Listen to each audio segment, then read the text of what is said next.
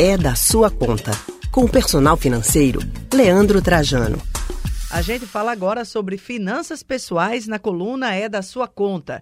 Hoje o nosso colunista, o personal financeiro Leandro Trajano, traz dicas para quem quer começar um pequeno negócio. O desemprego no país chegou à taxa de 12,3%, segundo o Instituto Brasileiro de Geografia e Estatística, IBGE. Leandro, e diante desse cenário, o número de microempreendedores individuais, os MEIs no país, ultrapassou neste ano a marca de 8 milhões. Nos últimos 5 anos, desde o período pré-recessão, o número de MEIs no Brasil já cresceu mais de 120%.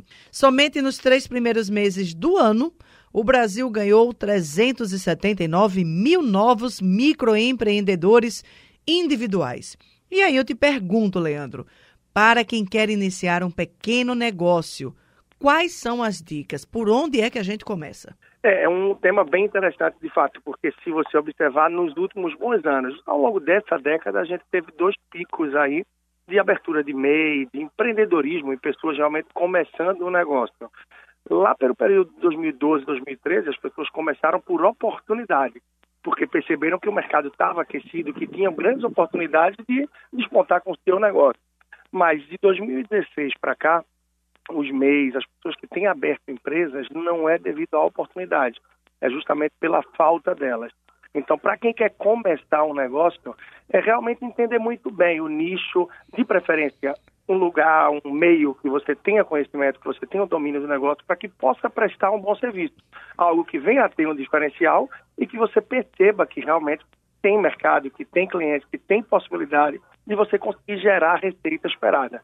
Então, de modo geral, fazer algo que você gosta e algo que você tem conhecimento, a possibilidade de que isso perdure e que siga por longos anos é muito maior. Quais as vantagens financeiramente de se formalizar, Leandro? A questão do MEI é super acessível, é muito fácil de você abrir pela internet, de você ir até o Sebrae, ter orientação e dar os primeiros passos, por exemplo. Super importante no sentido de você prestar serviço de uma maneira formal, podendo emitir nota e tendo ali o seu CNPJ e a cobertura até para você como microempreendedor individual, a título de INSS, e você pode até ter um funcionário também.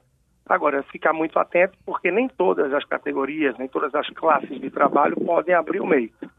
Além das categorias, das classes que podem abrir de fato, isso pode ser consultado através do site, do próprio Sebrae também, é muito fácil, orienta bastante, são todas as outras seguranças que você tem, a título de abertura de negócio, de mercado. A formalidade traz essa possibilidade muito bacana de você emitir nota e de estar atuando de uma maneira mais formal, de você poder ter como divulgar e fazer tudo de uma forma que não vai ter medo, não tem receio. Tem muita gente que fica escondido aí na informalidade e isso traz muito receio, falta de comprovação de renda. Imagina só, você tem um negócio, está gerando receita, mas você não tem como provar de onde aquilo vem, por exemplo. Então, todo um contexto, todo um conjunto que ajuda muito. E o MEI é um primeiro passo para quem depois crescendo poder abrir aí outros tipos de negócio, outros tipos de empresa, de regime realmente tributário e de empresarial.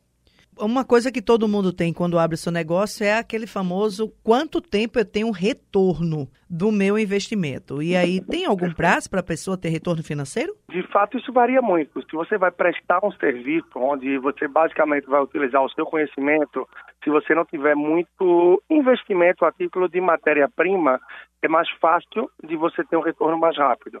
Então, é um cálculo que vai depender muito da área, do tipo de serviço que você vai prestar, do tipo de venda, de negócio que você vai ter.